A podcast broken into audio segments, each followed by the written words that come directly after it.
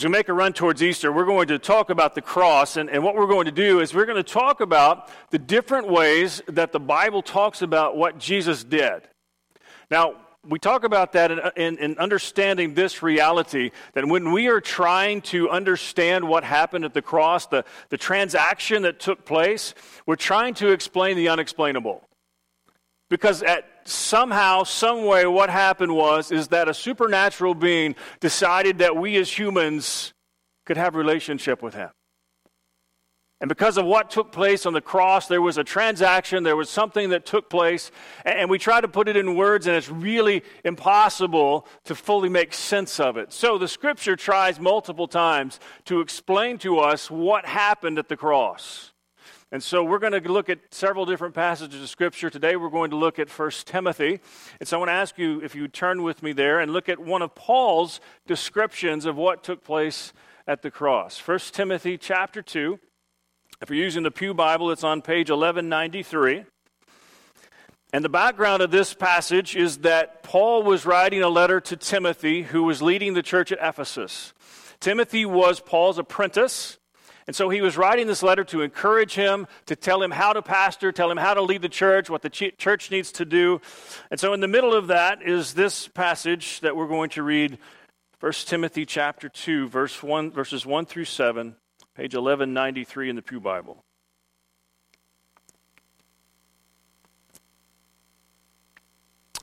I urge then, first of all, that petitions, prayers, intercession, and thanksgiving be made for all people for kings and all those in authority, that we may live peaceful and quiet lives in all godliness and holiness. All right, just as a side note, somewhere in the last couple of decades we've forgotten that one. Uh, that may be a good thing to pick back up. Verse 3 This is good and pleases God our Savior who wants all people to be saved and come to a knowledge of the truth. In verse 4, we get a picture of God's heart that he loves people and desperately wants people to be connected to him. Verse 5 For there is one God and one mediator between God and mankind, the man Christ Jesus, who gave himself as a ransom for all people. This has now been witnessed to at the proper time, and for this purpose I was appointed a herald and an apostle. I am telling the truth, I am not lying and a, a true and faithful teacher to the Gentiles. So we're going to hang out in verses 5 and 6. And so here's Paul uses two words to describe what Jesus did. The first is mediator. Now, a mediator is a person that intervenes on behalf of two parties that have disagreement. All right? If you've been through a civil, a civil uh, court case. You may have had a mediator there. A mediator is someone who understands both sides of the situation and tries to bring unity or find compromise so that the parties can move on. Sometimes it involves paying money, sometimes it involves giving up things, whatever it is. But a mediator is a one that takes two parties and helps them find agreement. All right? Now, I'm going to explain this to you in very human terms, and please understand that I am explaining something to you uh, as Paul was doing to try and make sense in the human mind and understand that this can be torn to shreds theologically if you choose to do so. Right?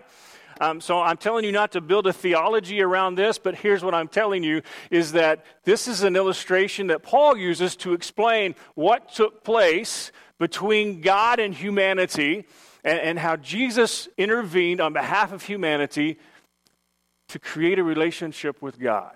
Okay? So imagine with me, if you will, that I represent humanity. That's a scary thought, I know. All right? But I represent humanity, and sitting across the table from me is God. And God and I have a disagreement. Because I tell God, God, listen, I want to be right with you. I want to have relationship with you, a relationship that begins now and lasts for all eternity. God, I want us to be right. And God looks at me and says, I can't do that. But why, God? I don't understand because I know you love me and you know I love you and I want that relationship to be right. But God says, I'm sorry, there's a problem. I'm perfect purity. I have no sin. I can't tolerate sin. I can't tolerate having any kind of relationship with sin. And because of that, I'm sorry, we, we can't get along. We can't have the kind of relationship that you want. And I'm going to tell you, just as a side note, that that's very frustrating for us as humans.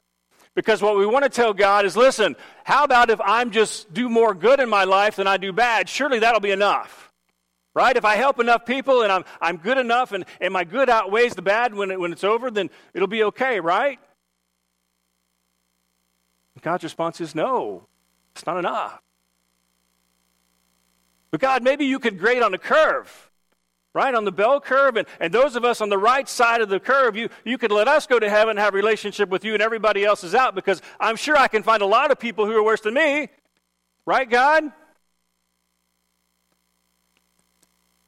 But see, here's the problem is we come to God and we want God to have a relationship with us on our terms. We want God to be like us, how we want him to be. We want God to fit into the box that we've created, and God says, No, I'm not going to do that. My wife and I, about six months ago, were, were babysitting, and um, which is not an uncommon thing. Um, that's not. I'm not looking for volunteers to babysit, but um, but we were babysitting, and in, in our new house, there's an upstairs, and the upstairs has been made for children, so they can go watch TV and play with toys and leave us alone, right? So, um, but these this this this little boy was at our house, and he wanted to go upstairs, but he couldn't go upstairs because we were in the middle of some construction, and there were boards upstairs with nails in them and sticking up. So he came and said, Doug, I want to go upstairs. And I said, I'm sorry, you can't go upstairs today. It's too dangerous. Now, I don't know about how his other babysitters treat him, but apparently, when I said no, that meant it's time to negotiate. So he got into this just this dramatic presentation about why life will not be complete if I don't go upstairs. And I said, I'm sorry. What did I say? Well, you said no, but. No, I said, no, you can't go upstairs. And that means we negotiate harder. So then the bottom lip comes out, and, and the, the fake tears start to show up, and, and he starts giving me this uh, my life, and, and this isn't what he said, but this is what he was trying to say my life will not be complete unless I get to go upstairs.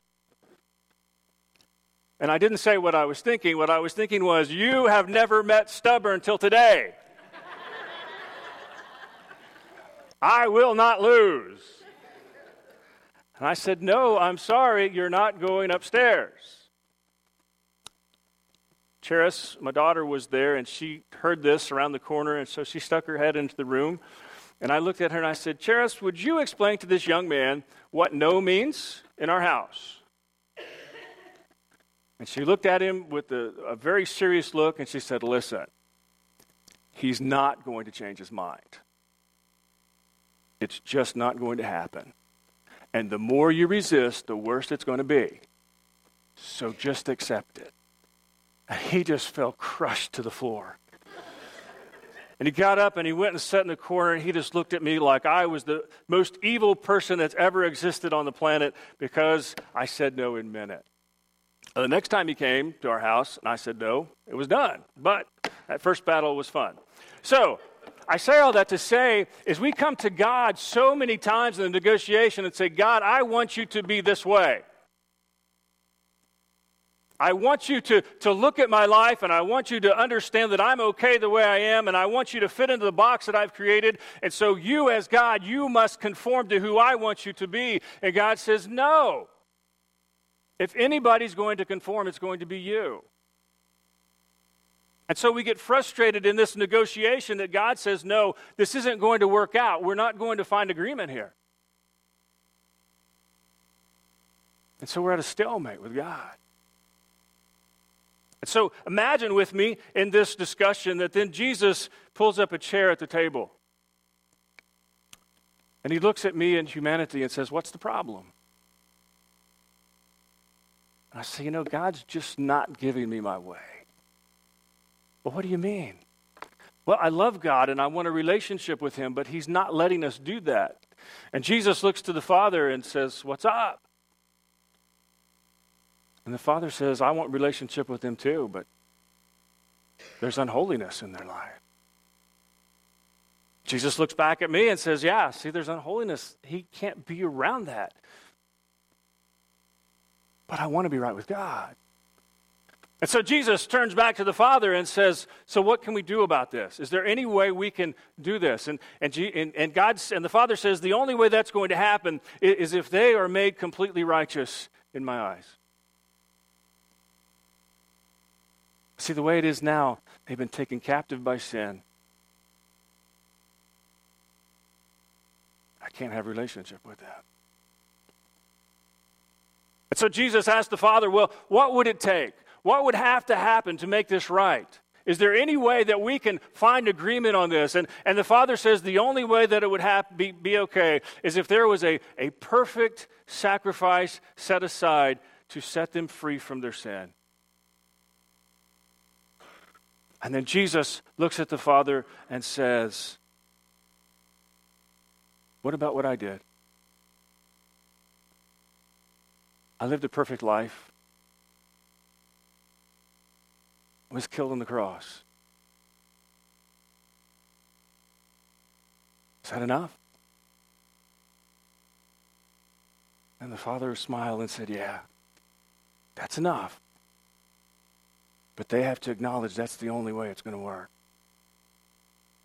They have to acknowledge that the only way this relationship is going to happen is if they totally lean on that reality that you did that for them. Because they can't be good enough without your help.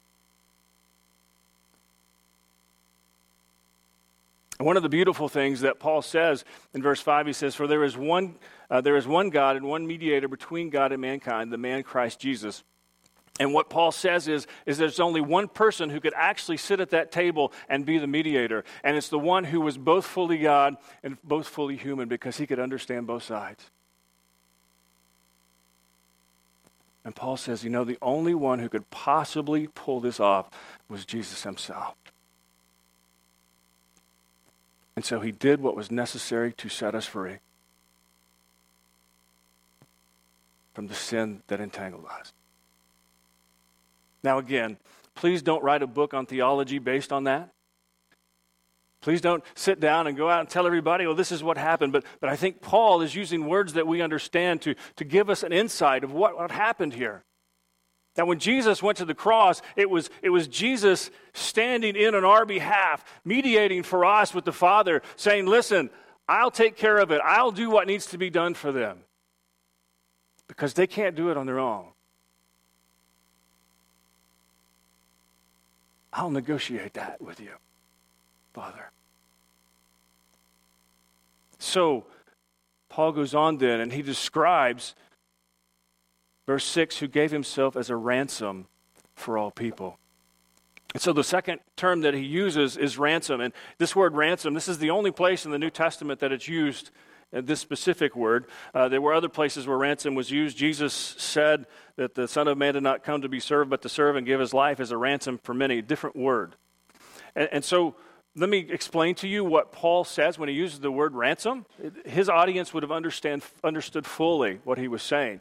So if two countries were at war and the war was over, and one country had captured soldiers, and the other country wanted their soldiers back, there would be a price to pay to get them back. Whether it be money or it be land or it be whatever it was, they would go and they would pay a price so that their soldiers could be set free. And that money or that price, whatever it was, was the ransom. Right? And the other picture of ransom that his readers would have fully understood was the idea that there would be people who had a debt they could not pay. And so they would go to the creditor and they would offer either themselves or one of their family members to be a slave to the person to whom they were indebted. And by that person becoming a slave, then the debt would be canceled.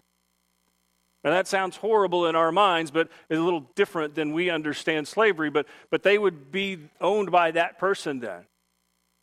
And so the family who gave up that individual would work very diligently to save up the money and save up whatever they could so they could go back to the one which they owed the money and pay money to set that person free. And that money that was given is called a ransom. And so Paul says that Jesus came and through this mediation, he became the ransom. He became the price that was paid to set us free, and I think in this situation, to set us free from sin. Because all of us have this sin problem. All of us have this sin reality. And so Jesus became the ransom. He became the price that was given up so that we could find forgiveness, we could find relationship with God, and we could find a relationship that lasts forever because Jesus paid the price. He was the ransom that set us free. What happened in Parkland a couple weeks ago was a horrible, horrible thing and all of the students that died and the teachers that died. But, but out of that story, uh, some heroes rose up. And one of the heroes was a man named Aaron Feis. I'm sure you've heard this story. He was a football coach. And so the, the gunman was shooting people, and they were coming towards uh, this coach. And there were three young ladies standing there who were basically the next ones who were going to be shot. And the version that I read of the story is that he brought the three young ladies together and he huddled himself over them so that he could be a barrier between the gunman and them. And the bullets that were intended for them went into his body. They took him into surgery after it was all done, and it was in surgery he died and left behind his family. And we look at that story and we think a couple of things. I think, you know, if I'm ever in that situation, I hope I do the same thing. I feel like I would, but until you're there, you don't know. And the second thing we think is that guy's a hero. Because he gave up his life so they could have theirs.